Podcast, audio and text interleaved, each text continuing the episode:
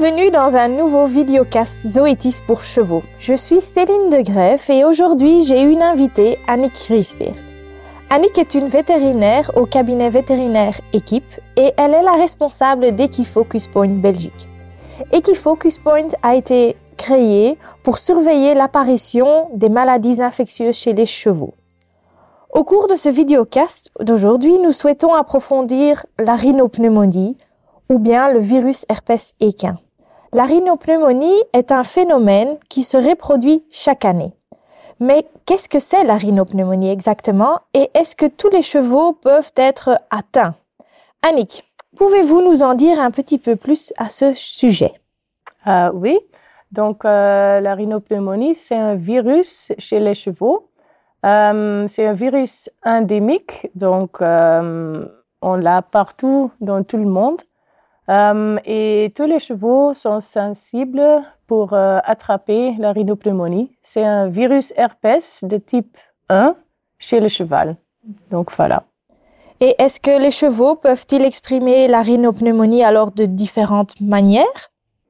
Oui, on a une virus, donc euh, quand on parle du rhinopneumonie, c'est toujours le EHV1, donc le, herpès virus équin de type 1.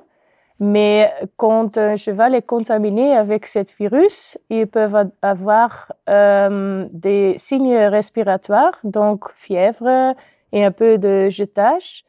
Euh, et aussi, si c'est une jument gestante, elle peut avorter son poulain. Et si c'est très grave, on peut avoir des signes neurologiques chez un cheval, donc euh, paralyse euh, ou ataxie ou des choses comme ça. Et est-ce que la rhinopneumonie, elle provoque toujours des malades ou?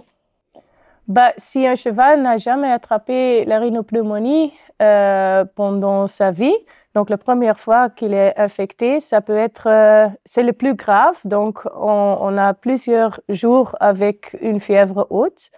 Euh, mais quand le cheval a déjà été infecté avec la rhinopneumonie, c'est aussi, aussi possible qu'il a juste peu de fièvre, peut-être euh, un jour ou quelque chose comme ça, ou même pas de fièvre et qu'on voit presque rien à le cheval qui est atteint. Donc, ça dépend du, stade immunité euh, du cheval. Ah oui, ok. Et puis les porteurs sont-ils un risque alors seulement pour eux-mêmes ou est-ce qu'ils peuvent aussi avoir un risque pour d'autres chevaux dans les écuries? Donc, euh, un herpès virus, ça donne une latence. Ça veut dire que euh, chaque cheval qui est infecté avec le virus euh, développe une latence. Le virus reste dans les ganglions, dans le cerveau. Et ce cheval, c'est pas grave pour ce cheval, il va pas avoir de problèmes avec ça, il va pas être malade. Mais quand il est stressé ou quand il a une maladie, euh, une autre maladie par exemple, c'est possible que le virus va réactiver.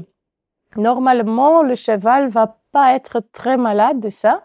Euh, c'est euh, possible qu'on va qu'on voit rien du tout mais c'est un peu dangereux parce qu'il peut donner ce virus à un autre cheval qui peut tomber malade de ça. Donc, il peut être contagieux ah oui. pour un autre cheval. Ouais. Et est-ce qu'on peut tester alors les chevaux qui sont porteurs et comment doit-on les tester? Ben, Ça, c'est très, très difficile parce que tous les, tous les chevaux, je pense, avant de, d'être euh, ou avant d'avoir trois ans, je pense qu'une 70% des chevaux sont déjà, ont, ont, déjà été infectés avec le EHV1.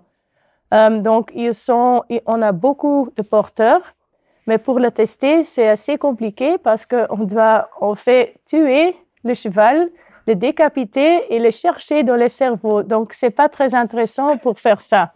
Euh, donc, vraiment chercher les porteurs, c'est pas possible quand ils sont en vie. Mhm. Euh, mais c'est plus intéressant de, de hum, savoir que presque tous les chevaux ont eu une infection et qu'ils peuvent être une porteur. Donc, tester, pas possible, mais la plupart des chevaux vont être des porteurs. Eh bien, merci à toi, Annick. Nous avons entendu aujourd'hui que presque tous les chevaux sont porteurs du virus herpès équin, mais heureusement pas toujours avec des symptômes et Mhm. qu'ils sont des porteurs latents. Si vous souhaitez plus d'informations supplémentaires sur la vaccination des chevaux, je vous renvoie vers le site de Zoetis et vers notre chaîne Spotify Zoetis Belgium pour des vidéos et discussions encore plus intéressantes. Allez y jeter un coup d'œil.